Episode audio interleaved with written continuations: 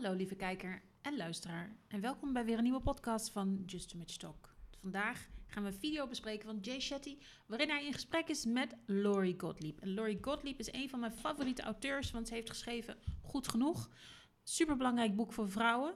Ehm, dat gaat over waarom de, volmaakte man, waarom de man niet volmaakt hoeft te zijn. En maybe you should talk to someone, want Laurie is ook nog therapeut. Ze heeft haar eigen praktijk in LA.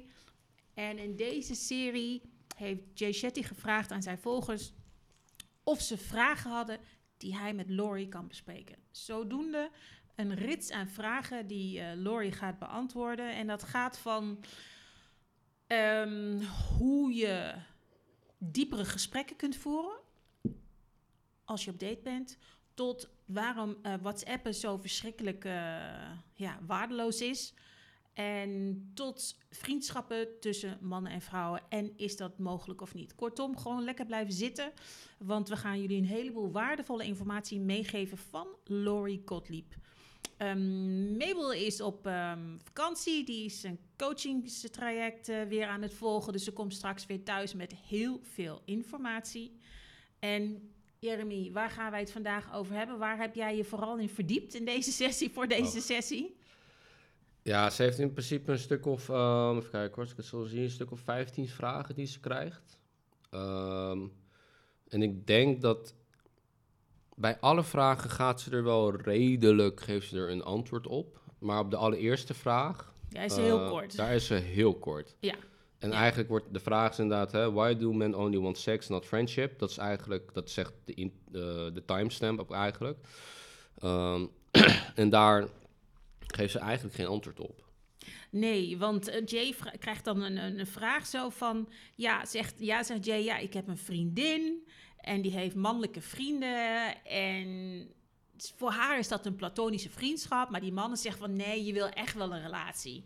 Wat moet ze daar nu mee? Want ze waardeert die vrienden enorm... maar ze wil geen relatie met ze. Ze wil geen seks met ze. Wat moet ze doen? Hoe moet ze dit aanpakken? En Laurie zegt dan, ja, heel kort en heel krachtig. Het komt eigenlijk gewoon neer op uh, duidelijk je grenzen uitspreken, zodat de ander kan besluiten of hij met deze grenzen wil omgaan of niet. Ja, nee, en als je ook kijkt naar platonisch, hè, um, ik, ik zie dat nu ook even, ik heb het gewoon snel gegoogeld ook van psychologie.nl of psycholoog.nl. Uh, en eigenlijk vragen ze dan, hè, wat houdt een platonische relatie in? Een platonische relatie is een relatie met liefde, maar zonder seksuele handelingen. Dit hoeft echter niet te betekenen dat er geen seksuele spanning is of dat uh, partners geen fysiek contact met elkaar hebben. Dus wat ik me dan, ik heb zo'n discussie wel eens gehoord van bestaat het dan eigenlijk weer wel? Want in principe doe je het niet, maar de intentie of, de, of het instinct zit er dan weer wel. Dus kan je dan echt spreken van, heb je platonische relaties? Ja, um, die bestaan dan inderdaad toch wel. Misschien hadden we dat in een andere video een keertje gezegd dat het dan eigenlijk niet echt kan. Maar als je met deze definitie ernaast haalt, is het in principe eigenlijk gewoon dat de seksuele handelingen er niet zijn, maar de spanning bestaat nog steeds. Um, en ik weet niet of je al meteen daar specifiek op wil gaan induiken of eerst even de andere onderwerpen wil doen. Maar... Nou ja, mijn vraag is: wat zijn de gevaren als het gaat om man-vrouw vriendschappen? Ja. Um, ja, dus in, het seg in dit segment, uh, zoals ik al zei, het wordt eigenlijk niet echt beantwoord. Er wordt alleen een voorbeeld gegeven van dat uh, de man meer wilt en daar wordt eigenlijk een punt achter gezet. Vind ik ook niet. Um, wat ik gewoon jammer daaraan vind, is dat één, het is een heel interessant fenomeen. Zeker omdat zij ook een therapeut is. En ik, nou, ze heeft het vaak over daten. En ik denk dat ze het ook wel over uh, partnerselectie heeft. Dus het is best wel een, een kritisch onderdeel van zo'n vraag. En omdat ze alleen maar één, beide maar één voorbeeld geven, wekt het potentieel ook de illusie op, is dat het um, heel eenzijdig is en dat misschien alleen mannen hier last van hebben. Um, en ja, ja, Ik denk wel dat mannen er meer last van hebben. Ik denk dat vrouwen het makkelijker. Um... Kijk, vriendschappen zijn niks meer dan uh, een onderhandelingsafspraak. Alles in het leven is een onderhandelingsafspraak. En dat klinkt heel uh, niet romantisch, maar dat is het eigenlijk wel. Ik word verliefd op jou, jij wordt verliefd op mij. Ik geef jou seks, jij geeft mij seks. Ik geef jou kinderen, jij geeft jou relatie. Snap je? Het is een ruil. Het leven is een ruilhandel. Kijk, hoe En- ik het zelf ook in- uitleg altijd is van... Want dit is... Kijk, als ik... In principe willen mensen in het kort nu weten... is het antwoord ja of is het antwoord nee? En als ik zal zeggen ja, dan krijg je een groep mensen... mis- Nou, dan zal je waarschijnlijk een kleine groep zeggen... die is het er niet helemaal mee eens. En als ik zeg van dit is eigenlijk niet mogelijk... krijg ik waarschijnlijk heel veel vrouwen met name over me... van ja, nee, dat kan wel. Of misschien trouwens ook heel veel mannen, I don't know. Ehm, en eigenlijk, mijn zoektocht was naar... kan het? Ehm, en eigenlijk is het antwoord... Het, het zit gewoon net wat complexer in elkaar dan een simpel ja en nee. Dus eigenlijk zijn er twee componenten hier aan gebonden. Is van, wat houdt vriendschap in? Dus ik ben eigenlijk eerst dat gaan opzoeken. En de tweede vraag is van... En dat zijn de papers die ik dan erbij heb gehaald. Ehm, in welke mate heeft onze partnerselectie, dus hoe wij partnerkeuze hebben, heeft dat invloed op onze vriendschap? Dat zijn eigenlijk de twee vraagstukken die je moet afvragen. Ehm, en dan haal ik maar gewoon een definitie van vriendschap aan. Dat is dan wel in het Engels. Friendship, a state of enduring affection, esteem, intimacy and trust between two people. En dit heeft, bestaat in alle culturen.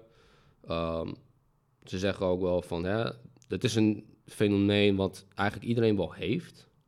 Maar, vast een spoiler alert, is van dat het concept van man-vrouw vriendschap is eigenlijk een vrij nieuw concept. Ehm, om even terug te komen naar het vriendschap. Je hebt al zelf gezegd wat vriendschap in essentie doet. Hè? Het is ook een eh, het is interactie tussen twee individuen. het is, eh, er is wel een vorm van affectie bij als het gaat om vriendschap. Ehm, het heeft compagnon, eh, compagnonschap. Ehm, het is een, evenwa- een evenredelijke relatie. Dus niet zoals een ouder kind waarbij één hoger staat in autoriteit.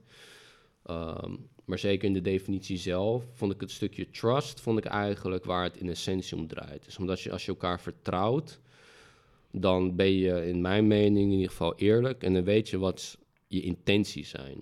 En ik denk dat daar, zeg maar, met name het intentiegedeelte, dat het daar fout gaat tussen man-vrouw Ja. vriendschap is. Omdat, nou ja, zeker ook met misschien een beetje het hele woke gebeuren en dat we allemaal onze eigen kopingsmechanismen hebben en onze eigen confirmation bias hebben, is dat ehm, onze natuurlijke aard, hoe we zijn geschapen, losstaan van hoe je gelooft, dat wordt niet meer meegenomen ehm, en of iets werkt of niet. Dus als ik een spoiler mag geven, kijk, ik denk in principe als je een antwoord wil hebben, is het antwoord ja. Als je bewust bent van hoe ben ik als man, hoe ben ik als vrouw.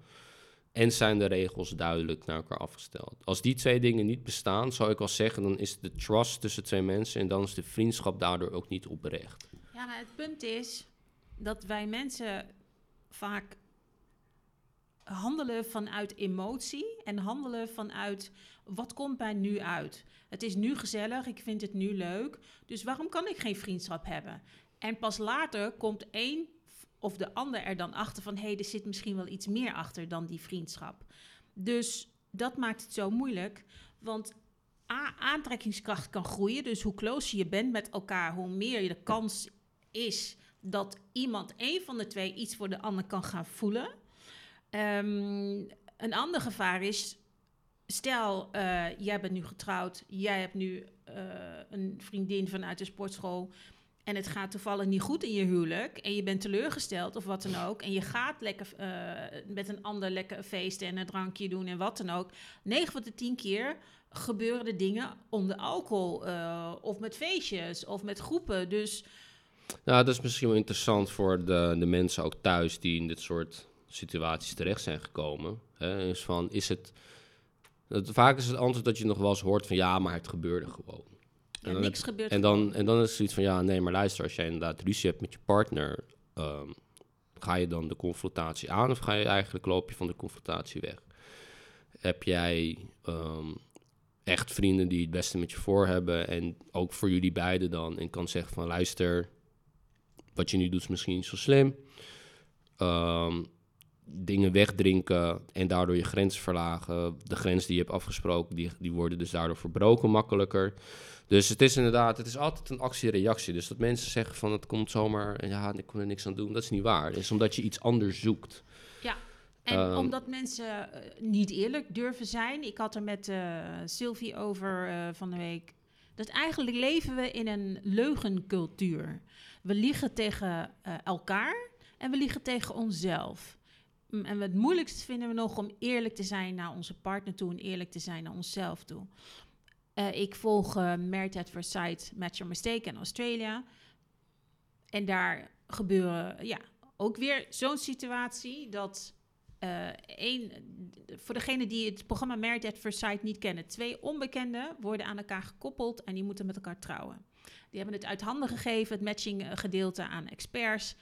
En eh, in dat experiment trouwen ze dus met een ander. Nou, wat zie je gebeuren? Dat, dat, dat, hebben we al vaker gezegd, wat, wat John Gray ook zegt. Als een man een vrouw niet meteen aantrekkelijk vindt, gaat het hem niet worden. Bij een vrouw is het andersom. Een vrouw hoeft een man niet meteen aantrekkelijk te vinden. Als ze hem lang genoeg kent en hij verovert haar hart, kan ze alsnog voor hem vallen. Dat is feit nummer één. Wat zie je dus gebeuren? Adam is gekoppeld aan Janelle. Adam komt al, is een donkere man. Adam heeft toegegeven dat hij vreemd is gegaan. Hij zegt dat hij er spijt van heeft. Vervolgens wordt hij gekoppeld aan Janelle. Je ziet dat hij Janelle niet aantrekkelijk vindt in eerste instantie. En wat gebeurt er als ze na drie weken lekker met z'n allen zijn gaan drinken? Hij gaat zoenen met een vrouw die hij wel aantrekkelijk vindt. Van een ander koppel. Dus, en dan heeft Claire, met wie die dan heeft gezoend, die heeft dan spijt. Na twee, drie weken biegt ze het op naar haar partner, omdat ze het gewoon, haar partner gewoon respecteert met wie zij is gekoppeld. En ze wil het hem gewoon, she wants to come clean. Dus ze gaat het bekennen, ze gaat eerlijk zijn, ze pakt de verantwoordelijkheid. Maar wat doet Adam? Adam gooit haar en de rest onder de bus van ja, maar het was gewoon, uh, het gebeurde gewoon en we hadden het gewoon gezellig. Totaal geen verantwoordelijkheid pakken voor zijn acties. Nou ja, het is niet zozeer, ja, dat ook. Maar het is ook, um, ik denk dat het concept van hoe wij als mens nou eenmaal werken, dat is waar ik nu ook even wat dieper op inga met deze twee studies, um, die ik erbij heb, echt gewoon wel in zijn bijna heb gelezen. Ik moet zeggen, best, ik vond het best pittig om te lezen, zeker hoe ze de formu formu uh, formules doen en zo af en toe, van wat ze precies betekenen. Um, maar in essentie is het inderdaad zo, is van, dit, het gaat, in, zeker met de kennis die ik nu hieruit heb opgehaald, is van aantrekkelijk, aantrekkingskracht is zeker bij mannen in de eerste instantie een heel groot component. En dat kan ik ook wel even alvast beginnen met, um, met de eerste studie. Dit is uh, The Benefit or Burden, Attraction in Cross-Sex Friendship. Aan de Universiteit van uh, Wisconsin is dit fenomeen bestudeerd. Misschien een beetje te kort voor sommigen, maar ik heb een soort van drie punten er zelf uitgehaald. En het eerste is dat het concept van tegenover, tegenovergestelde seksvriendschap is eigenlijk historisch gezien vrij nieuw. Uh, volgens Mansour, voor de mensen die hem toevallig kennen. Uh, en het blijkt dat deze tegenovergestelde vriendschappen ook complexer zijn dan dezelfde seksvriendschappen. Uh, en dan, als je het historisch bekijkt, zegt uh, David Bass, hè, dus die zegt ook de evolutionair psycholoog, of psycholoog, ja, evolutionair psychologie, um, zegt ook dat de mens in essentie eigenlijk altijd nomadisch en in kleinere gemeenschappen hebben geleefd. We waren misschien ook in veel rumoerigere tijden, zeg maar. Het is pas vanaf de industriële revolutie dat we zo advanced zijn, dat alles heel snel kan gaan. Maar daarvoor was volgens mij alles wel landbouwwerk. Um, mensen namen sneller kinderen, maar mensen gingen ook sneller dood. Dus het concept was, het was wat ruiger, zeg maar, en anders dan het nu is, wat we nu met z'n allen gewend zijn. Dus dat is één component. Um, in alle, er zijn meerdere studies gedaan naar het concept van vriendschap. Uh, maar wat één overkoepelende term was die wel altijd terugkwam, is de vorm van aantrekkingskracht. En dat zijn wel twee dingen, want man en vrouw vinden, ook als je partnerselectie, daar kom ik later ook op terug, um, bestudeert, dan de een vindt iets anders aantrekkelijk dan de ander. En dat is wel een belangrijk component, is omdat um, dat is het verschil tussen man en vrouw in het algemeen. Ik zou wel zeggen, met de tijd van nu wordt het wel steeds moeilijker, want het zijn nog wel relatief oude onderzoeken, soms uit 1980 of begin 2000, daar ze naar refereren. Dus er is in de afgelopen 20 jaar wel echt heel veel bijgekomen. Um, En wat ik ook wel een interessant uh, concept vond van Omerwa, dus een, uit een paper uit 1989, suggereert ook dat tegenovergestelde vriendschappen juist jaloezie opwekt wanneer je al in een relatie zit. en dat is waarschijnlijk omdat dat een potentie tot. Een bedreiging voor je relatie. Een bedreiging voor je relatie is. Um, en toen heb ik ook. Er zijn twee dingen die ik hier weer uit voortkwamen in mijn hoofd. Dus van. Het eerste wat ik dacht is van dat ik vrouwen hoor zeggen van, oh, maar die man is nog gewoon onzeker. Want ik moet het gewoon kunnen doen. En dan denk ik van, oké, maar je wilt een zekerheid in je relatie hebben. Of je wilt, in, essentie willen heel veel mensen zekerheid hebben. Je wilt zekerheid hebben is dat je een huis hebt. Je wil zekerheid hebben dat je vast dat je, inkomen uh, elke maand krijgt. Je wil zekerheid hebben is dat criminelen die je hebt opgesloten, dat die veilig zijn. Dus heel veel mensen willen zekerheid hebben in het leven. Uh, en dan om dat te doen, Hè, door te zeggen van ja, maar hij is gewoon onzeker. Dat zou potentieel kunnen, maar als je de Engelse termen van jealousy en envy met elkaar vergelijkt, dan is envy is veel meer het concept van ik ben, ja, het is pijnlijk voor jouzelf als mens dat jij iets niet hebt wat een ander wel heeft. En dan in de geschiedenis kun je nog wel zien, mensen doden daar zelfs voor. Terwijl uh, jaloezie um, een functie meer heeft voor uh, dat iets bedreigend is en dat je het wil beschermen of bang bent voor dat je het verliest. In essentie willen wij dat als mens ook. Als je al kijkt naar hoe wij omgaan met het leven zelf, van dat je niet dood wil, wat we allemaal doen met science en ja, misschien zelfs uiterlijk kenmerken om maar jong te blijven. En dat jong staat weer in, in lijn met het, met het leven, zeg maar, omdat je niet dood wilt als mens. Dat staat heel erg aan het concept van dat je een, een, een, een beschermende factor wil hebben. Dus de emotie van jaloezie, het, is, het heeft een bepaalde functie. Mensen proberen dat altijd weg te schuiven alsof het is slecht en je bent daardoor onzeker en alles maar negatief. Ehm, maar elke emotie, of alles wat wij hebben als mens, het heeft een bepaalde functie. En dat wordt niet meer erkend, lijkt het soms. Nee, en ook, dat komt ook omdat het huwelijk niet meer heilig is. En heilig, dat, dat woord wordt niet meer gebruikt. Maar als het jouw relatie, jouw huwelijk niet heilig is, dan is al het andere dus potentieel gevaar.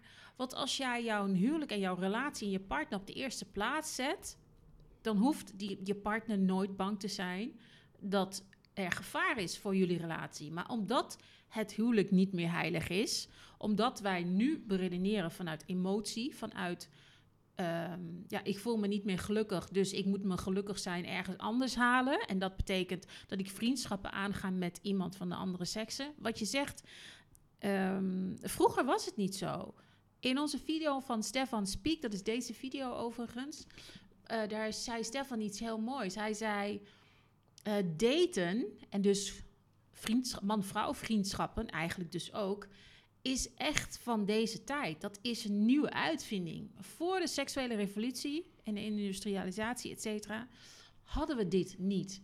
Als je kijkt vanuit uh, creationisme en gelooft dat we door een God geschapen zijn, mannetje, vrouwtje, voortplanten monogaam leven, voor elkaar zorgen. Ehm, dan had je geen vriendschappen. Als je ook de Bijbel zou gaan lezen, dan zie je ook geen man-vrouw vriendschappen. Je ziet wel mannenvriendschappen. Je ziet wel mannenclans, dus vrouwenclans. En door de eeuwen heen is dat volgens mij, als ze naar de geschiedenis kijken, altijd zo gebleven. Maar, wat Stefan ook zegt, ehm, sinds de seksuele revolutie, de secularisatie, dan gooi je dat overboord. Je gooit het ene overboord en het andere laat je binnen. En dat heeft ervoor gezorgd dat we nu met de technologie er ook nog eens bij, dat we een soort van illusie hebben gewekt dat alles maar mogelijk is, dat alles maar moet kunnen. Maar ondertussen zijn we ongelukkiger dan ooit. Als je kijkt naar de, de depressieve cijfers, de scheidingscijfers, kinderen die alleen uh, geen vader hebben. Of, dus ja, we zijn met elkaar wel in een fase terechtgekomen waarvan je dus niet maar zomaar klakkeloos dingen kunt doen. Dus je kan niet zeggen van, uh, zijn mannen en vrouwen kunnen die gewoon vrienden zijn? Nou ja, technisch gezien ja, maar wat laat de praktijk zien?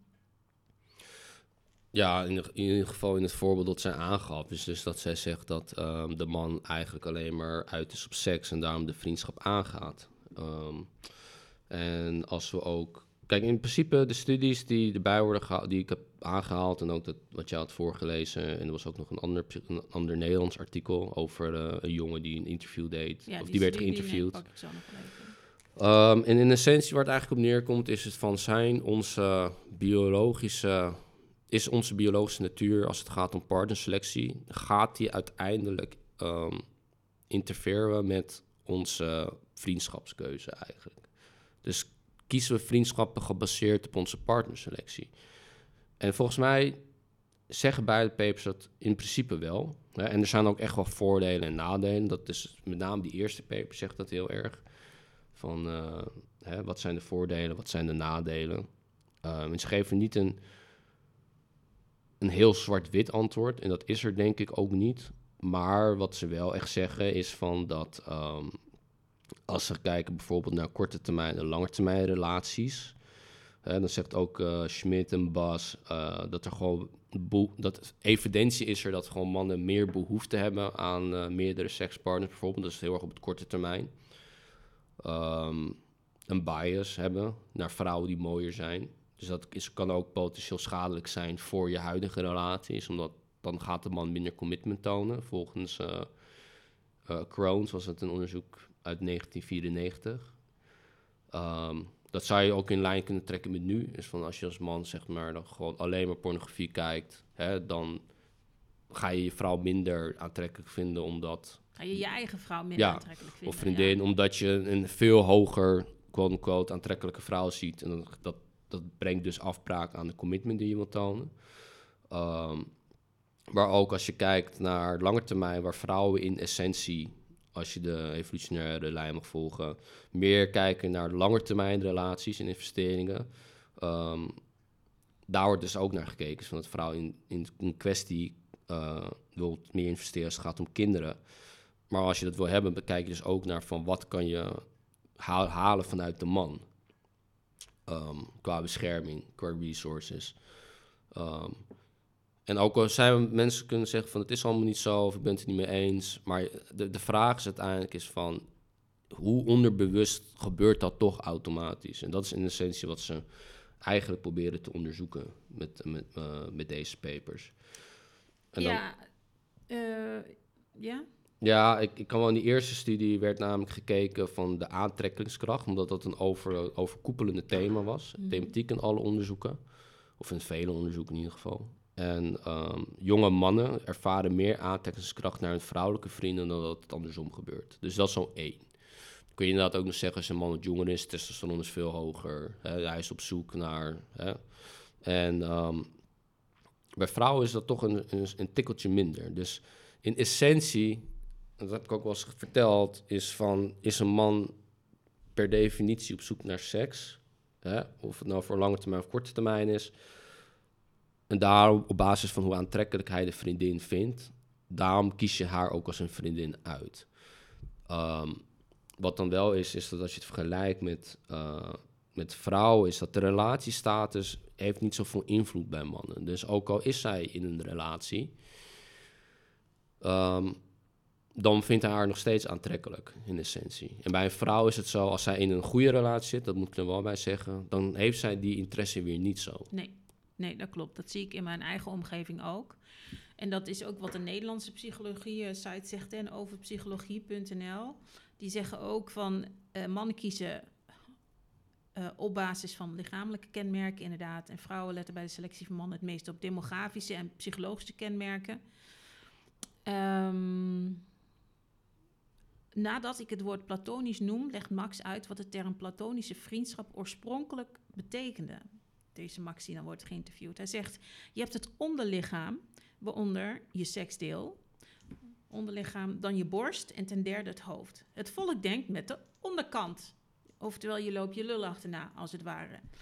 De soldaten met de borst, dat is de moed, dat is de dapperheid. En de filosofen met het hoofd. En zij aanschouwen de wereld dus in abstracte zin. Dus als je het hebt over platonische vriendschap, dan heb je het dus over een vriendschap die zich alleen maar in het hoofd afspeelt. En dan ben je niet bezig met elkaars lichaam. Ik vond het wel mooi hoe, hoe deze Max dat eh, zo heeft eh, omschreven.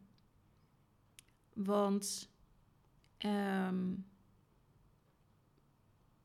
wat vrouwen en mannen vandaag de dag niet beseffen of geen rekening mee willen houden of vergeten, omdat het zo uitkomt, is dat er nu eenmaal, wat je zegt, een man naar een vrouw kijkt in eerste instantie vanuit aantrekkingskracht. Daar zul je als vrouw dus rekening mee moeten houden. Want ehm, vrouwen willen weliswaar geen relatie met die man, maar ze willen wel zijn energie, ze willen zijn uitlaatklep, ze willen zijn geld, ze willen zijn tijd. Ehm, Nou ja, en dat, dat is het hem nou juist. Want ze hebben uiteindelijk in, ze hebben één studie gekeken en daar komt met name dus het mannelijke aspect in, maar ze hebben ook gekeken naar het verschil tussen eh, leeftijdscategorie. Ehm, en dan wordt inderdaad gekeken ook naar. Er werden bijvoorbeeld vragen gesteld van. Hè, ehm, eh, eh, dus deel je geschiedenis met elkaar. Ehm, kan je met elkaar lachen, zeg maar. En nou, er zijn het kost wat en het levert wat op, zeg maar. Maar wat, in deze paper staat, staat namelijk ook in de abstract, dus dat kunnen mensen vrij snel eh, gewoon vinden, is dat dus volgens mij zowel emerging en middle-age adults, zowel mannen en vrouwen, zien tegenovergestelde vriendschap dat het meer kost dan dat het hen oplevert. Dus dat vond ik wel grappig om te zien, is, van, is omdat... eh, nou ja, ook bij partnerselectie wordt er toch best... Ja, je, bent er best wel kritisch in, zeg maar. En als je dus ehm, niet je ideale partner vindt... dan moet je al heel snel door naar de volgende. Omdat je eigenlijk in essentie, zeggen ze dan vanuit evolutie... is dat we, we willen voortplanten. Ehm, dus dat vond ik, wel, vond wel grappig dat het in principe ook qua leeftijd niet zo heel veel verschilt. Is dat, ik dacht dat daar misschien een grotere discrepantie zou zijn. Maar dat valt, dat valt echt best wel mee. Nee, want als ik kijk naar eh, mijn de- eh, leeftijdsgroep, daar worden nog steeds eh, vriendschappen tussen man en vrouw gezien in die zin. Maar eigenlijk, ehm, om even dit, dit, dit vraagstuk af te ronden, is: is vriendschap mogelijk tussen man en vrouw? Mm, ja. Maar wat zijn de gevolgen van zo'n vriendschap? Dat is waar heel veel mensen niet stil bij staan. Nou ja, kijk, in de tweede paper, in die is van eh, April Blesk en David Buss, en dat is aan de University of Texas eh, uit Austin bestudeerd. Volgens mij komt het uit 2002. Dan is ook de titel Can Man and Woman Be Just Friends? En daar hebben ze wel iets concretere hypotheses neergezet. Ehm, maar ik zal daar eigenlijk gewoon de abstract bij pakken, omdat daar met name, ehm, ik denk wel in principe wordt het daar eigenlijk best wel goed samengevat. En hoef je niet door alle hypotheses eh, te gaan. Ik zal hem wel, we gaan wel de papers in, in de omschrijving zetten. Ik zou zeggen, lees ze zelf ook. Want ik, vind, ik vond het echt wel leuk om te lezen eigenlijk. Het was wel lastig, zoals ik al zei, maar ik vond het gewoon heel erg interessant. Omdat ik gewoon op zoek ben naar van ja, hoe werken wij als mens? Hoe werkt de dynamiek man-vrouw? En als dat niet leuk is, dus omdat het mij niet uitkomt. Ja, het zij zo, maar ik denk als je het gewoon kan accepteren, dan kan je als mens groeien. En dan kan je ook, dan kan je veel gezonder op zo'n manier omgaan met een vriendschap. Ja, ik denk nogmaals, Maar wat, wat ik nog dus wel zeg is dat, ehm, dat mannen hè, vinden seks met een... eh, perceiving sex with their opposite eh, sex friends as more beneficial than women. En vrouwen vinden dat met name de bescherming ehm, meer beneficial dan dat mannen dat zouden doen. Eh, en eh, volgens mij even kijken. En dat, en dat krijgen ze ook. Perceive protection as highly beneficial. En wat ook wel grappig was, is waarom ze vriendschappen met elkaar aangaan, is omdat beide seksen eh, hebben er baat bij, uh, is dat ze de kennis krijgen van de andere, hoe ze de andere moeten attracten. Dus als ik zeg maar een vrouw wil aantrekken, dan, en ik heb een vrouwelijke vriendin, dan is het, heb ik een voordeel om met zo'n vrouw te praten, omdat zij dus het vrouwelijk geslacht beter kent.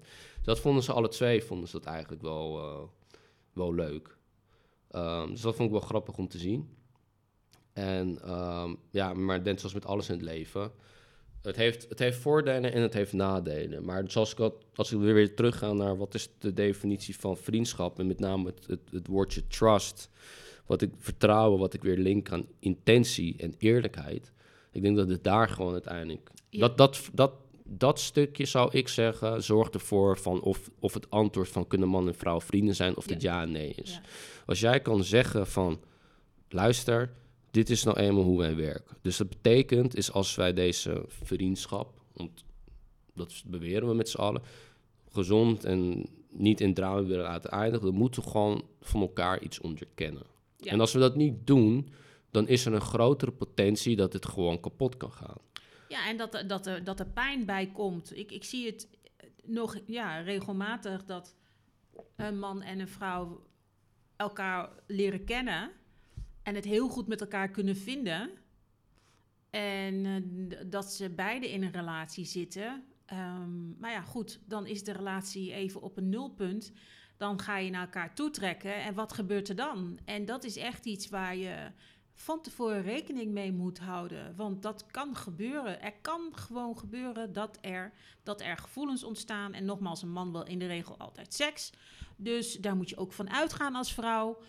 Ja, Eh, en ik denk dat ook, hè, want dat, dat zullen met name ook veel conservatieve, misschien christelijke mannen zeggen van nee, dat is niet waar, want ik ben, ik ga niet vreemd en zo. Ik zeg van nee, ik zeg van kijk, er is een verschil tussen, eh, net zoals het bij dat platonische vriendschap wordt uitgelegd, van ehm, dat je het niet doet, betekent niet dat de verlangens en de, het instinct, wil ik het haast zeggen, dat dat bestaat. ja.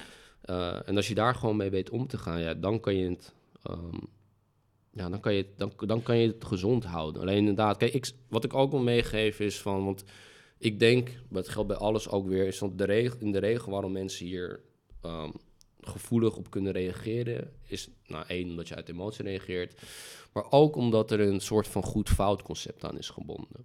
En ik denk wat mensen moeten realiseren is dat, wat al eerder zei, is dat alles een, een transactie is. We willen allemaal wat van elkaar. ja. En ik zeg niet dat het een slecht is en het ander goed is. Dat is wat mensen er zelf van maken. Ehm, ik denk alleen wel is dat je realistisch moet zijn, is met wat in dit geval de evidentie laat zien, wat onderzoeken laten zien, wat ja. stiekem misschien ook in de praktijk bij jezelf voorkomt. Ehm, ik, ken, ik ken voorbeelden hoor, van ook persoonlijk is van dat de, de man en de man wordt gebruikt voor bescherming met uitgaan of voor Ja, aandacht krijgen. Dat, zijn de sims van deze wereld, de- waar de vrouwen deze mannen gebruiken, de soyboys. Nou, het, is meer van, kijk, in vriendschap is het zo van, denk ik, in elke relatie wil je een, een evenredige relatie. Dat is ook een van de vijf kernpunten. Dus als ik alleen maar moet investeren in een ander, en de ander doet het niet aan mij, dan is het geen evenredige vriendschap. Nee. Kijk, het betekent niet dat jij moet tien dingen doen en die ander moet ook precies tien dingen doen. Nee, want ja, je kan ook zeggen dat één ding weegt als twee. En dan kan je een beetje, het gaat een beetje voor het, om het gevoel in dat opzicht. Ehm, maar dat, het gebeurt wel vaak. Is van, wat is een echte vriendschap? En het is van, ehm, wil, wil je echt, als je echt vrienden wil zijn, bijvoorbeeld ook, dan ehm, ga je ook met elkaar om in de, goede tijden, in de slechte tijden. Hè? En dat persoonlijk ook meegemaakt. Als het dan heel lang slecht gaat, het gaat niet goed, dan stappen mensen van je weg. En dan is de vraag van, wat, als je daar open en eerlijk kan over communiceren, dat je zegt van luister, ik kan hier niet mee omgaan, ik kan niet dit doen, is in, denk ik in de regel niet zoveel aan de hand. Maar mensen gaan eromheen draaien. En mensen gaan weg en mensen gaan excuses verzinnen. Ehm, ja, en dan houden vriendschap. En dan, dan kan je dus ook afvragen: was die vriendschap in essentie wel echt? En nog een ander ding is van: vriendschap moet ook onderhouden, zoals elke relatie onderhouden worden. Dus als jij tien jaar geleden een goede vriend was en in de loop der tijd verandert dat, je, hoe loyaal je ook kan zijn, alsnog kan het verbreken. En, het heeft niet, en dan kan je niet beroep doen op van ja, maar we waren altijd. Nee, het, het kost tijd, het kost Ja, effort. Het leven verandert en je verandert daarin mee. En dat betekent dat je sommige vriendschappen loslaat en sommige blijven. En dat is afhankelijk van hoeveel je zelf investeert. Dus eigenlijk, het antwoord op de vraag is: kunnen man en vrouw vrienden zijn? Technisch gezien ja.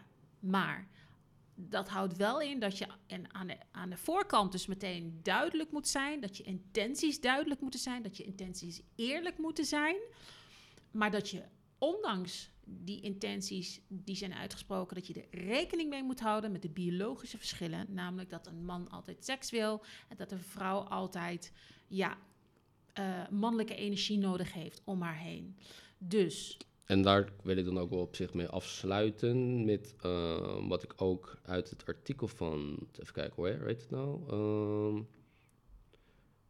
het heel even erbij pakken. Oh ja, oké. Eh, Evolution of Human Made Choice, want dit heb ik al vaker namelijk opgenoemd in andere podcasts. Eh, onderzocht aan University, University of Missouri in Columbia bij, eh, nou, ik denk David Carey, Jacob ik kan het niet. Oké, laat maar. Laat dat maar zitten. Maar in essentie vond ik wel iets interessants staan in de conclusie. wat, wat ze daar hebben gezegd. En dat eigenlijk waar het op neerkomt, dat is, dat is om het even ook bij, meer bij de vrouwelijke kant te belichten, want we hebben iets meer bij de mannelijke kant belicht. Ehm, was dat in essentie is een vrouw eigenlijk op zoek naar een monogame relatie. En als je het nog kort wil samenvatten, en ze is op zoek naar de best mogelijke partner. Dus die, die, welvaart heeft, sociaal dominant, fys- fysiek aantrekkelijk ook. Devoted aan hem en de kinderen. Ehm, maar voor de meeste vrouwen, die halen dit niet. En daardoor, wat doen ze dan om die eh, tekortkoming tegemoet te gaan? Ze gaan het bij meerdere mannen zoeken. Ja. En dat is wel, denk ik, een verschil tussen man en vrouw. En dat misschien ook waar makkelijker is voor een vrouw om vriendschap aan te gaan. Als in van echt platonisch, ik hoef geen seks met hem. Is omdat ze dan wel de... ehm, ja, de voordelen wil halen vanuit die man die Ja. ze niet heeft. En dat, dat is misschien wat je in de moderne tijd wel veel meer terugziet. En in de vrije seks en dat vrouwen veel meer seksueel geëmancipeerd zijn, is dat ze dan... eh, nou ja, je ziet het misschien wel in de extreme uitzonderingen van... nou, dan haal ik een kind van, van die en dan ben ik een single moeder... en dan ben ik 30 of 30 plus geworden en wil ik gaan settelen... en dan moet een andere man voor mijn kinderen zorgen...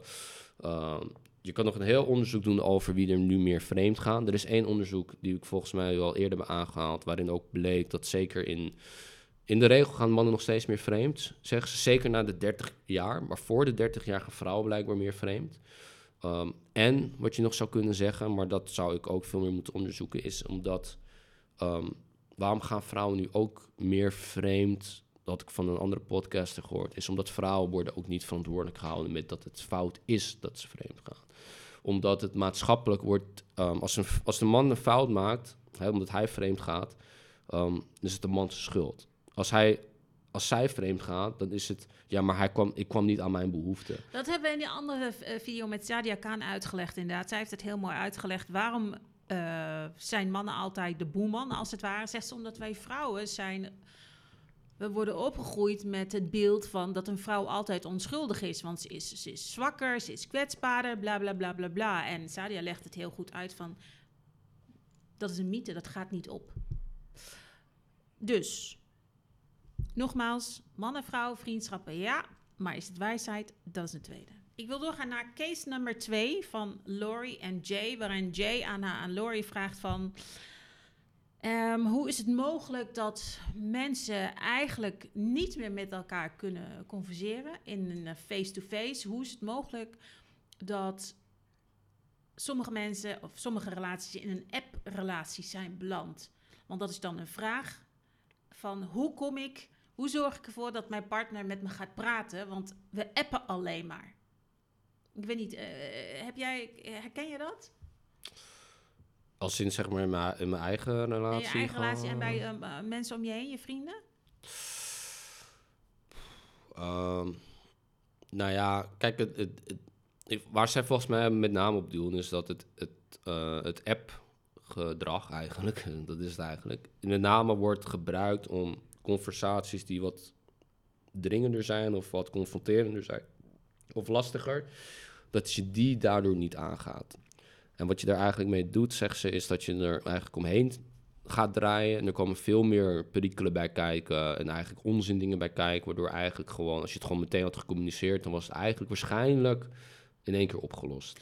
Ja, dus Laurie zegt ook: stel je leert elkaar net kennen en je merkt dat eh, degene met wie je date eigenlijk heel veel zit te appen. Jij hebt zoiets van: ja, ik praat liever gewoon met iemand. Ehm, want Laurie zegt ook: he- mensen vinden het nogmaals moeilijk om gesprekken aan te gaan. Ja, We vinden het moeilijk om te praten. We vinden het moeilijk om te uiten wat we op ons hart hebben. Daarom liegen we. Daarom sugarcoaten we. Omdat we de waarheid niet durven te vertellen. Omdat we bang zijn voor de reactie van de ander. Maar, zegt Laurie... ehm, juist tijdens het appen kan heel veel verkeerd gaan. Omdat je nogmaals eh, geen verbinding met elkaar kunt maken. En dan zegt ze ook uit, relaties zijn als cement. In het begin is er nog flexibiliteit. Dan kun je nog iets veranderen. Is je partner degene die steeds appt, dan kan jij aan het begin zeggen... Ah, zullen we gewoon even bellen of gewoon even praten? Eh, doe je dit niet, ga je erin mee, dan is het als cement. Dan is het inmiddels hard geworden en dan is verandering dus moeilijk. En ehm, veel mensen pikken van alles als het gaat om gedrag in het begin van die relatie. Maar nogmaals, dat legt ze heel mooi uit als metafoor. Aan het begin van die relatie is je relatie nog zacht cement. Je kunt nog dingen veranderen. Maar als je dat aan het begin van de relatie niet uit, dan is het eigenlijk, heb je gedrag gewoon goedgekeurd al die tijd. Ehm, dus het maakt wel degelijk uit om aan het begin van je datingrelatie uh, goed te kunnen communiceren. Ja, zegt Laurie, heel vaak hoor ik dan van, ah, ik kaart het later wel aan. Of, ah, ik kan hem wel fixen. Of, ja, we zijn nog niet zo lang aan het daten, dus ik praat er nog wel over. Maar dat zegt Laurie, nee, dat cement is aan het opdrogen. Nu worden die patronen neergelegd. En als je dus na maanden in één gaat zeggen van, ja, sorry, maar kunnen we alsjeblieft gewoon een keertje praten in plaats van alleen maar appen? Dan kan die ander dus hebben, zoiets hebben van, ja, maar we zijn al zes maanden aan het appen met elkaar. Waarom heb je me niet, dat niet vanaf het begin gezegd? Dus, en dat is wat uh, ik ook uitleg aan onze klanten, is je moet aan het begin van je relaties al alert zijn op patronen. Ja, ik, en dit is een, uh, is een artikel over de positieve en negatieve effecten van messaging on academic writing dan. Maar dit kan je doortrekken naar. Uh, je kan, mensen kunnen zelf ook googlen al meteen. Je krijgt best wel wat artikelen erover. Um, is van wat de nadelen zijn van um, text messaging. In, ten, ten opzichte van met elkaar in gesprek gaan. En um, wat ze hier wel goed zeggen is. wat, wat het probleem is met, met, in dit geval van WhatsApp, maar is bijvoorbeeld Um, je weet elkaars toon niet. Dus dat is één ding. Dus je weet niet op wat voor manier iemand iets zegt. En de manier van hoe iemand iets zegt, daar kan je in tot een bepaalde mate, zou ik zeggen, ook de intentie achter zien. Zeg maar. van, je kan wel zeggen, ik ben niet boos, maar als je het op zo'n manier zegt, dan ben je dus gewoon boos. Of als je stem... Ik heb het nog wel eens gehad in de familie, dan zeggen ze, nee, ik ben niet boos. Zeg van, luister, je gaat sneller praten. Je volume wordt harder. Je begint agressiever te praten. Je gebruikt meer scheldwoorden. Dus je kan aantonen van hoe iemands uh, toon is. En met emotie, maar ook je gezichtsuitdrukkingen. Van wat het met je doet. Je lichaamstaal. Kijk je weg. Um, ga je op een gegeven moment met je handen over elkaar zitten. Um, is en één groot ding, er kan heel veel gemisinterpreteerd worden. Ja. Met, uh, ja. Ook omdat we met z'n allen heel erg gehaast zijn. Ja. We willen rushen, dus we nemen ook de tijd niet om iets helemaal uit te schrijven, want het moet snel. In dat of in dat artikel van dat het negatieve effecten heeft op je schrijf. Uh, skills, om het zo maar te zeggen. Omdat je, je gaat afkorten, je gaat het mm. afraffelen, dus dat neem je mee. Ik denk dat mensen gewoon in de essentie niet beseffen is, van dat ze... Um, als het gaat om gedragsverandering willen toepassen, dan moet je een handeling eigenlijk een, een langere periode elke keer doen. En als jij heel veel van dit soort dingen dus doet, je gaat dus niet meer met mensen in gesprek. Je gaat alleen maar afgeraffeld snel tekstmessages doen. En ook wanneer het alleen jou uitkomt, dat is ook nog iets, dat is wel iets wat mij opvalt. Ik snap dat mensen druk zijn. Um, maar in essentie, als je dan naar de schermtijden zou kijken, en je hebt het er wel eens over, ik heb er wel eens over met mensen ja, ik zit eigenlijk te veel op mijn telefoon. Oké, maar als iemand aan jou een bericht stuurt en je hebt er geen zin in, omdat jou niet uitkomt, maar je kan wel andere dingen doen. Laat het ook wel weer een klein beetje misschien iets zien. Ik zeg dat niet, het is niet allemaal, maar het is gewoon iets leuk om over na te denken. Van, ja, hoe belangrijk ben je dan wel echt? Hè? Ik heb het met een vriend van mij erover gehad. Dus van wat waar hij ook wel moeite mee heeft, is het concept van je spreekt samen af. Um, en dat betekent dat je tijd vraagt van allebei. Ja? Jij moet tijd, iedereen is druk tegenwoordig. Hè? Dus uh, iedereen moet, je moet tijd maken voor elkaar. En dat het dan vaak is van, ja, ik kan niet, punt. Je hoort verder niks. Ehm, de, ander, uh, de ander die heeft dan zoiets van, ja, maar we willen toch alle twee kunnen, dat is zijn probleem. Ik zeg van, dan stel ik een andere datum voor.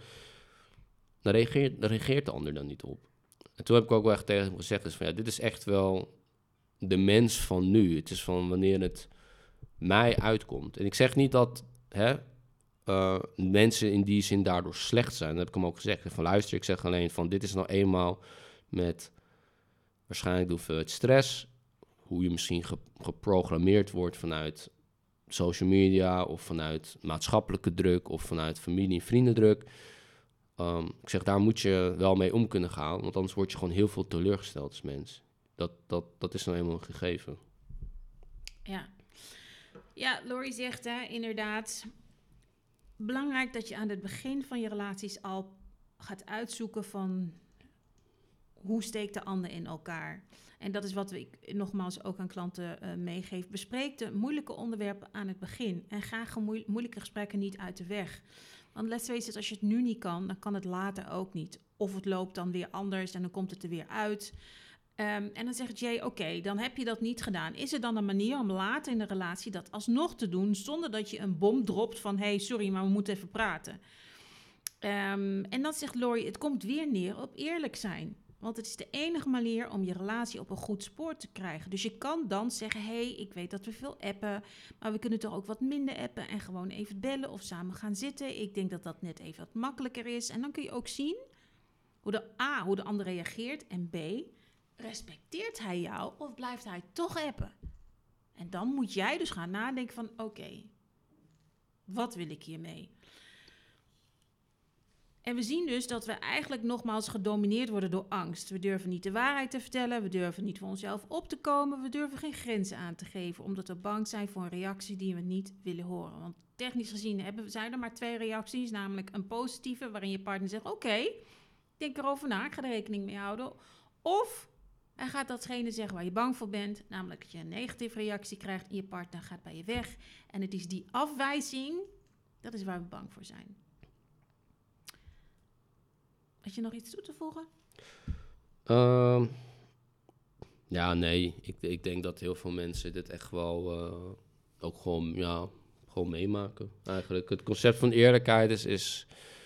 Ja, ik denk dat het in heel veel aspecten zover, je kan het in zoveel aspecten van je leven terugtrekken. Als jij bijvoorbeeld niet eerlijk bent naar je baas of naar je werk, dan word je ontslagen. Als jij niet eerlijk bent naar je, als je een sporter bent, dat je niet goed je dieet en slaap in orde hebt, dan zien de resultaten dat je gewoon er minder goed uitziet. Als jij, kijk, dat is ook wat ik zeg. Nou, wat eh, met klanten, wat ik eigenlijk zeg. Ik zeg van, kijk, in essentie, ik kijk gewoon naar wat is het resultaat. Ja. Ik kijk niet zozeer meer naar. Ik ga je niet, ik ga niet.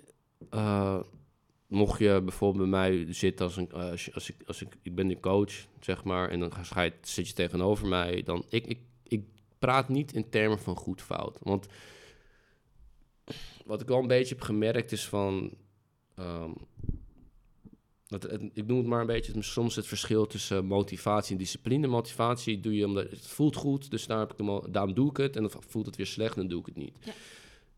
Ik denk persoonlijk is dat je er niet heel veel aan hebt. Um, en dat kan je natuurlijk altijd nog op een positieve manier naar voren brengen. Maar om mensen altijd maar naar de mond te praten. En ik denk af en toe wel dat Um, daarom vind ik het ook, zeg ik persoonlijk, best wel kut om te zeggen van dat je een coach bent. Dus omdat ik soms meer het idee krijg is dat we als mens niet echt een coach willen zijn, maar meer een influencer willen zijn om te willen vertellen wat jij moet doen. En dat is niet het idee van autonoom leven. Het idee van autonoom en je eigen individu zijn is dat jij zelf bepaalt van hoe wil ik mijn leven leiden. Dus wat ik dan tegen zo'n jongen ook zeg is van, oké, ik zeg, hoe jij nu hebt geleefd, als jij daar content mee bent en jij bent daar goed mee, wie ben ik dan om een vreesnaam te zeggen van ja, maar je moet het wel anders doen? Dan ben je niet autonoom. Wat ik wel kan wat ik wel zeg is van maar wat zijn de resultaten die je nu boekt daarmee? En dan is de vraag dus van oké, de resultaten die ik heb bereikt, die krijg ik niet. Of in ons geval, omdat vaak op datinggebied is van ik kan geen vrouw vinden. Zeg, dan heb je twee keuzes. Of je gaat zoeken dan naar een vrouw die meer in lijn zit met jouw wereldvisie. Dat is één keuze. En ik kan misschien ook dan wel weer vanuit, nou, vanuit wat wij bestuderen en meemaken zeggen van, maar dat is best wel lastig. Of je moet toch iets anders gaan veranderen in jouw patroon om te kijken of je je pool kan vergroten op die manier. En in essentie is dat het eigenlijk. Dus ja, ook hierin ook eerlijke communicatie ook naar, naar klanten of naar hè, familieleden. Dat, dat is, dat, het is gewoon de, ja, het houdt de samenleving gewoon zeg maar gezond. Want als we dit met z'n allen, met z'n allen maar blijven liegen naar elkaar, ja, dan, dan wordt creëer je ook een leugenachtige samenleving. En ik denk dat het zich al laat zien, bijvoorbeeld als je naar de politiek kijkt, is hoe vaak daar gelogen wordt. Als je kijkt naar bedrijven kijkt die met allemaal schandalen komen en allemaal mee weg. Niemand echt, ja, er is wel weer een reden voor. En, um, maar ook dat wij als, als mens zelf dit allemaal staande houden. In stand Of houden. in stand houden, ja. Ja, ja, dat is... ehm, Dus iedereen heeft in dat op zich gewoon bloed aan zijn handen, hoor. Dat Ja. moet even of te zeggen. Maar de, de, ik zeg soms nog wel eens dat de maatschappij, hoe die nu is, is een reflectie van hoe wij als mensen zijn. Ja, en, En, ik, ik- eh, en, en ik weet nog dat eh, ik ooit eens een opmerking heb gemaakt bij LinkedIn-post over dat wij als maatschappij dit doen. En toen kreeg ik een antwoord van, ja, ik ben niet de maatschappij, want dat doe ik niet. En dacht ik, nou vriend, ehm, eh, ja, blijf lekker in dromenland, want ook jij bent onderdeel van de maatschappij. Ehm, eh, om op het WhatsAppen terug te komen, is WhatsAppen schadelijk dus? Ja, als je niet, als je WhatsApp gebruikt omdat je bang bent om het in het echt te zetten, zeggen, dan moet je echt even bij jezelf aan je, aan je, aan je jasje trekken, want dan is er iets niet oké. WhatsApp is niks meer dan eh, een korte boodschap overbrengen. Ik ben vijf minuten later. Of ehm, de voorstelling is om half acht. Dat is wat ik mijn klanten meegeef. Nou, Als zeker, zeker als je inderdaad in het begin zit van dating, elkaar leren kennen, is het gewoon fijner. Het is voor de ander ook fijner om gewoon dat je... Daarmee laat je ook gewoon zien dat je interesse en tijd wilt investeren. Exact. Als je met vriendschappen zit of je, zit, je stuurt memes zoals wij doen. Maar ik heb ook eens discussies over de app, maar daar zeg ik ook altijd van... Jongens, dit moeten we gewoon het echt doen, want het, het komt niet over. Nee, dat klopt. Even kijken hoe lang we al bezig zijn. Want Ehm, het is al eh, half drie. Dus eh, 50 minuten. oké, dan gaan we nog één case doen. Ja, is goed. Omdat dat ik, als ik nog wel heel veel moet koken en alles. Ja, ja je kan hem dus de, de dingen erin doen, opladen.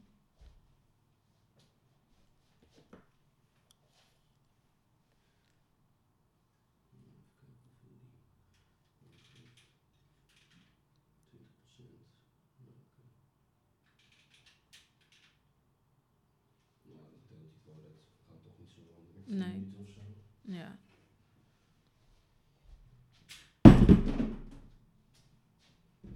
Why do you do that?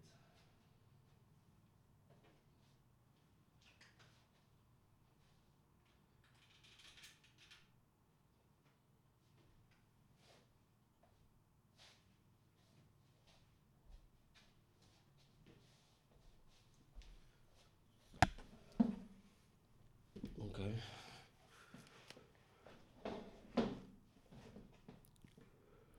Nog één case? Tot zover het WhatsApp gebeuren. Ik hoop dat je er iets aan hebt. En als jij nu denkt van, oh, ik, ik, ik doe dat eigenlijk ook. mm, dan is misschien nu tijd om eh, daarmee aan de slag te gaan. Case nummer drie. Wat Jay Shetty krijgt voorgeschoteld als vraag voor Dear Therapist. Ik worstel met sociale angsten. Hoe kan ik dit oplossen? En deze angst is, speelt ook bij, ik denk bij heel veel, ja, toch ook wel bij mannen, bij single mannen, die niet voorbij een eerste date komen, die niet eh, ja, een vrouw durven aan te spreken. Dat is allemaal angst, ligt daar aan gegrondvest. En Laurie zegt ook, mensen hebben er moeite mee om in grote groepen te zijn, naar feestjes, evenementen gaan, zelfs eh, naar feestjes van vrienden, vinden ze moeilijk. Eh, ze hebben moeite om een gesprek te beginnen en voelen zich ja, zelfs in zo'n menigte eenzaam of, en, en niet verbonden met anderen. En Laurie zegt dan ook, wat we ervaren is relationeel. En daarom zijn eh, relationele problemen vaak verborgen problemen vanuit de kindertijd. Dus sociale angsten zijn gekoppeld aan hoe hebben we onze jeugd ervaren. Dan zegt ze bijvoorbeeld, als je jonger was, werd je misschien verteld dat je niet goed genoeg was. Of dat je niet voldeed. Of dat je denkt dat mensen je gaan bekritiseren wat je ervaring. Wat je ervaring is? Dus je moet even knippen. Of dat je denkt dat mensen je gaan bekritiseren. En Laurie zegt, wat je ervaring ook was, je gaat dat projecteren op al je relaties als je eenmaal volwassen bent. Dus als jij in jouw jeugd niet bevestigd bent eh, in liefde door je ouders, dan ga je dus al die onzekerheid ga je meenemen als je eenmaal volwassen bent. Sociale angst, zegt ze, gaat dus meestal over ik zal niet aardig gevonden worden of ik zal niet geliefd worden. En dat heeft dus te maken met hoe leuk of hoe geliefd je was in je jeugd. En ze zegt ook, als je dat nog niet verwerkt hebt, dan moet je daar dus eerst mee aan de slag. Ze zegt, het gaat om het herschrijven van je verhaal, het verhaal dat je van huis uit hebt meegekregen. Dus zegt ze, voordat je zegt, ik ga niet naar dat feestje of naar dat evenement, vraag jezelf af, waar ben ik bang voor? Waar ben ik bang voor dat iemand wat gaat denken? En is dat dan waar? Heb ik bewijs daarvan in mijn leven? Nou, waarschijnlijk niet. Dus heel veel mensen kampen met sociale angst. Omdat ze in hun jonge jaren ja, gewoon niet bevestigd zijn door hun ouders en niet die liefde hebben gehad die ze nodig hebben gehad om als volwassen mens uh, ja, vol moed door het leven te gaan en vol zelfvertrouwen. Dus dan zegt Laurie ook van, je moet je eigen verhaal dus gaan herschrijven. En dan moet je met, ook daar weer met de waarheid aan de slag. Want wat is de waarheid? Wat gebeurt er als je iemand aanspreekt? Het minst, het enige, het enige wat je kan gebeuren, het zijn twee dingen weer wat je kan gebeuren. Of iemand antwoordt je gewoon heel aardig, of iemand antwoordt je niet. En dan denk je, oké, next. Nou, ik, ik denk op zich is dit wel een topic op zichzelf. Ik heb hem ook al uh, gemarkeerd, om het zo maar te zeggen. Van, ik zie hier bijvoorbeeld een paper van Social Anxiety in College Students. Uh, onderzoek uit 1999. Uh, en dan probeer het heel snel even te scannen hoor. Maar ehm, dat, dat, ja, ik dingen fout zeggen. Dus, maar dat is misschien wel leuk voor een, voor een andere keer. Of ehm, in principe, misschien omdat we nog een deel 2 van hier doen, kan ik dat hier dan iets meer uitzoeken. Maar waar ik, wat ik wel denk, is op, op datengebied vind ik het wel last, vind ik het iets lastiger om te zeggen. Um, simpelweg omdat Kijk, ik, het gebeurt waarschijnlijk echt niet zoveel, maar het is wel de dingen die we online weer zien. En dan, dus neem het allemaal met een beetje korreltje zout. Maar het, wat, wat? Wat, je, wat je online ziet bedoel je? Nou, dingen worden gefilmd.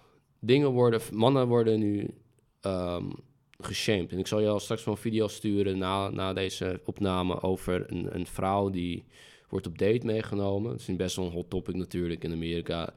Uh, en die man die nam haar mee naar de Cheesecake Factory. vond ze niet goed genoeg, want zij was een higher value woman. Terwijl die man een uur op haar heeft gewacht. Um, omdat zij gewoon niet op tijd was, heeft hij een uur op haar gewacht. Dus de reservering die, die voor het goede restaurant, dat verviel. Dus hij dacht, dan gaan we wel daarheen. Want het is gewoon het is een leuke plek. Um, maar dat was niet goed genoeg. En dan filmt ze dus zo'n man. Dus die man voelt zich heel erg oncomfortabel. Van ja, dit, waarom moet dit online worden gegooid? Um, dus ja, hoe vaak dit, nogmaals, hoe vaak dit nou echt voorkomt, dat weet ik niet. Maar ik denk dat, uh, zeker als je bijvoorbeeld in... Kijk, als, als wezen zijn we, om het een beetje algemeen te houden, zijn we sociale wezens. Dus als jij op het campus zit, op de universiteit, jij doet zoiets... Er is misschien een groot, kan je denken dan, een tendency dat je dan, als je zoiets zegt tegen een, tegen een vrouw van meid, dat zij dat gaat rondverspreiden, ze gaat het erger maken. Uh, of nou, de vrouw kan natuurlijk ook andersom, maar dat zie ik iets minder gebeuren persoonlijk. Um, en dan ben je als dude, ben je eigenlijk gewoon de sjaak. Dus als je het puur op dating zou zeggen, is denk ik nog wel een andere invalshoek. Zouden we ook eigenlijk veel meer moeten bestuderen.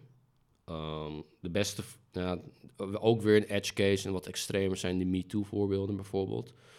Um, ik denk ook dat, zoals we wel vaker hebben gezegd, dat omdat masculiniteit onder druk staat. Um, ja, nogmaals, om ook even terug te komen weer op dat evolutionaire gebied van hè, als je in de sportschool zit en, een, en een, nou, de dames die hebben alleen een top aan en alleen een, een, een legging die nu zo strak zit dat het allemaal maar uplift.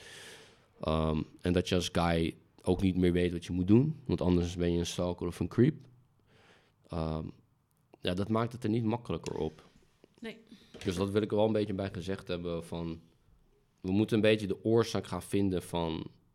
Waar komt dat vandaan? En het is heel leuk dat het vanuit vroeger komt, maar wat kan je nu doen is eigenlijk de vraag. Ja. Nou ja, wat Laurie zegt is, als jij die sociale angsten hebt, dan moet je allereerst realiseren dat die angsten vanuit je jeugd komen.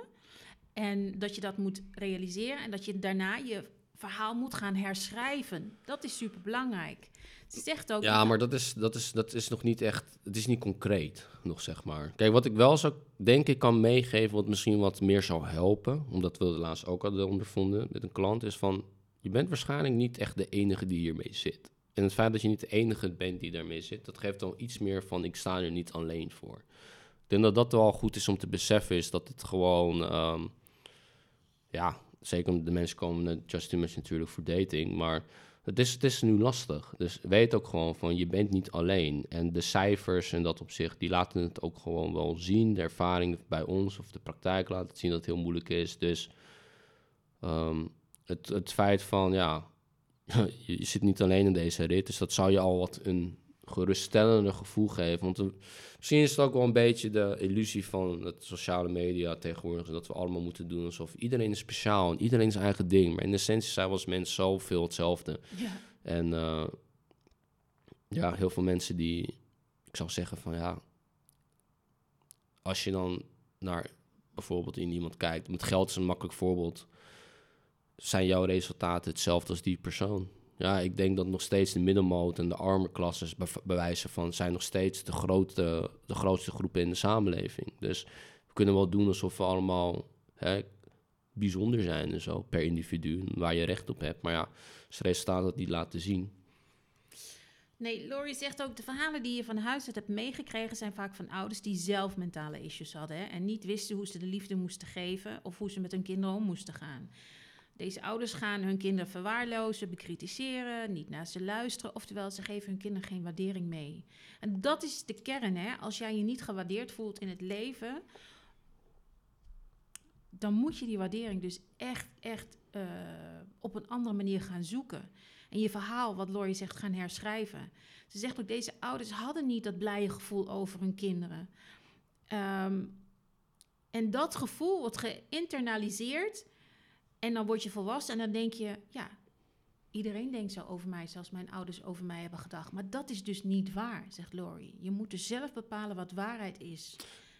Ja, en, als je dan wil hebben over um, uh, hè, weer sociaal worden in dat opzicht. Mijn vader had wel een anekdote van een jongen. Dat is best wel zielig om te horen. Want die had eigenlijk, die was gewoon, dat had niet meer zo zin in het leven, zei hij eigenlijk. Hij zegt van ik wil gewoon, ik wil gewoon normale dingen doen. Ik wil gewoon naar de film kunnen gaan. Ik wil gewoon op de bank kunnen hangen. Ik wil gewoon, zeg maar, ehm, dat dat normaal is. Ik wil gewoon normaal met mensen kunnen praten. Ik wil gewoon normaal... En hij zegt ook van, ja, als ik nu een leuk, leuke tijd wil hebben, dan moet ik, dan moet ik, zegt iets, zo, dan moet ik meegaan naar het uitgaansleven. Dus zie ik alleen maar gasten die eigenlijk niks doen. Of vrouwen die alleen maar afkijken. En, uh, en zoveel. En dan heb ik ook zoiets van, ja jongen, toen zei mijn vader ook van, weet je wat, kom gewoon hierheen. Want hier praat iedereen met elkaar, zeg maar. Van, dan kan je gewoon met ons samen trainen. En zoek ook, ja, zoek ook gewoon communities op uh, om je sociaalheid weer terug te Ja, dat zegt Laurie ook, hè, inderdaad. Begin klein. Je begin echt klein, Kleine weet je. stapjes. En, het, en, het ook, en doe het niet digitaal. Van, uh, de, je moet gewoon echt uh, kijken naar van... Ik ga naar een, een ik ga naar een sportclub, ik ga naar bewijs van een, een boekclub, lezing, weet je. of je gaat naar. anything. Maar iets om te kijken van wat, wat wil jij nou echt? En als je dan echt ook autonoom wil leven, of een, een, een, een autonoom is toch term, ja, autonoom wil zijn. En nou, ik zou zeggen voor de mensen die dit, dit kijken en wat praktisch willen doen. Als je het echt allemaal zo goed weet, dan zou je het ook allemaal kunnen opschrijven. Dus als jij zegt van nou, ik ben iemand die dit en dit en dit is Oké, hoe uit het zich in je normale leven? Nou, want ik doe dit. Ik ga niet dit doen. Ik ga niet bewijs van constant uit. Ik wil gewoon... Ik heb een passie voor films. Dus wat doe ik? Ik ga elk eens in de zoveel tijd ga ik gewoon nog uh, naar een oude dvd-winkel... omdat ik daar naar oude films aan het zoeken ben. En ga dan kijken naar van... Of in die winkel zelf. Het zijn waarschijnlijk mensen die hetzelfde passie ja. hebben. En ga een, een, een, maak een praatje. He, maak, een praatje, maak ja. die connecties. Ja. En je, het gaat er ook niet om, want het is misschien ook de misconceptie van, van social media, is van dat hoeveel volgers of hoeveel vrienden, zoals Facebook het destijds had om te hebben. Je hebt meer aan dat kleine selectieve groepje mensen waar je echt iets aan hebt. Waarbij als nou, shit is de fan, dan, dan zijn ze er echt voor je. En je kan ook echt op elkaar aan dan dat je zogenaamd honderden of duizenden of miljoenen zelfs vrienden zogenaamd hebt. Um, die als je, uh, dat als je iets hebt gedaan, dat ze je liever zien afbranden dan dat ze je weer willen opbouwen. Dat Ja. is wat ik, eh, zo zeggen. Ja. Als jij dus iemand bent hè, die daarmee struggelt, ga dan eerst voor jezelf na. Wat is je narratief in je hoofd? Hè? Wat, welke stem hoor jij? Wat maakt dat je bang bent om erop uit te gaan? Je kunt die innerlijke stem veranderen. Je kunt je verhaal herschrijven, is wat Lori zegt. En dat doe je onder andere door inderdaad je bewust te zijn van: oké, wat zegt de stem mij? En is dat waar wat die stem tegen mij zegt? En de tweede stap is: maak kleine stappen. Ga erop uit, inderdaad. Want iedereen kent de gezegde: and everything you ever wanted is on the other side of fear. En als je je angsten maar weet te overwinnen, dan kom je bij het leven wat voor jou is weggelegd. Oké, voor nu wil ik het hierbij laten. De volgende keer, we gaan verder, want er zijn nog meer cases die Lori gaat bespreken. En een van de belangrijke cases is, hoe kun je nou, als je dus gaat daten, diepere gesprekken voeren? Want dat is waar het vaak misgaat bij koppels. En ehm, daar gaan we het ook hebben, eigenlijk indirect over dit boek, goed genoeg. Want eh, daar hebben we een vraag van een vrouw. Ja, mijn partner is niet, ik ben aan het daten, maar die man is niet ambitieus genoeg. Kan ik daar wat mee? Goed. Dat antwoord op die vraag gaan we de volgende keer doornemen met Mabel erbij. Voor nu zeg ik dankjewel voor het kijken. Ik hoop dat jullie deze video willen liken, delen, opslaan en natuurlijk op die abonneerknop te drukken. Zodat je ons op weg helpt om eh, ja, deze boodschappen toch met jullie te kunnen blijven delen. Ik zeg Jeremy dankjewel. Jullie ook en tot de volgende